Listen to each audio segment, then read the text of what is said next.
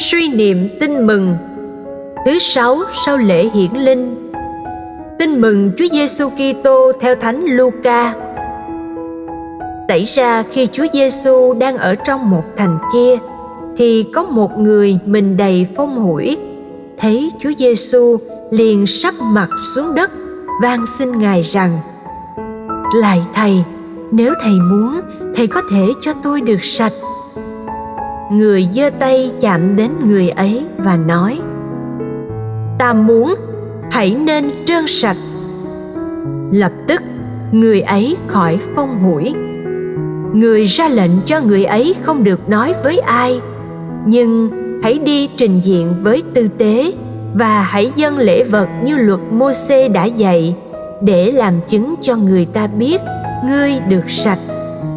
Nhưng tiếng đồn về người cứ lan rộng và dân chúng đông đảo kéo nhau đến để nghe người và được chữa lành bệnh tật. Còn người thì lánh vào nơi hoang vắng và cầu nguyện. Suy niệm. Sứ điệp.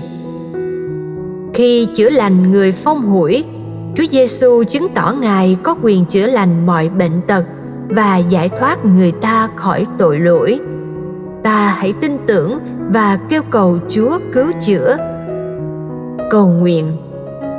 Lạy Chúa Giêsu, đối với chúng con, bệnh tật là một nỗi sợ, đau đớn nơi thân xác do bệnh tật gây ra, kéo theo những khổ đau tâm hồn bệnh tật làm cho con thấy sự sống của thân xác mỏng manh biết bao cuộc đời này ngắn ngủi qua mau biết bao lạy chúa qua việc chúa chữa lành cho người phong cùi con hiểu rằng chúa muốn con sống hạnh phúc khỏe mạnh ngày nay tuy chúa không hiện ra để làm phép lạ chữa bệnh nhưng chúa vẫn âm thầm hiện diện và giúp cho ngành y khoa tiến bộ để qua đó Chúa chữa lành bệnh tật cho loài người.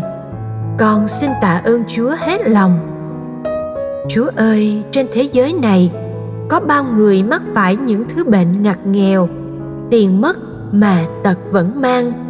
Cũng có nhiều người quá nghèo, không đủ tiền chữa bệnh. Cuộc sống của họ lây lất khổ đau. còn nguyện xin Chúa cho họ gặp được những người có lòng quảng đại giúp đỡ con cũng nguyện xin cho các bác sĩ y tá là những người trực tiếp phục vụ bệnh nhân xin cho họ có tinh thần phục vụ vô vị lợi để xoa dịu nỗi đau của nhân loại. Và con nguyện xin chúa chữa lành những người đau ốm trong gia đình con. Xin cho tất cả chúng con được sống mạnh khỏe, an vui. Lạy chúa giêsu là chúa của con. Con phó thác trọn vẹn đời con trong tay chúa. Amen. Ghi nhớ. Lập tức người ấy khỏi phong hủi.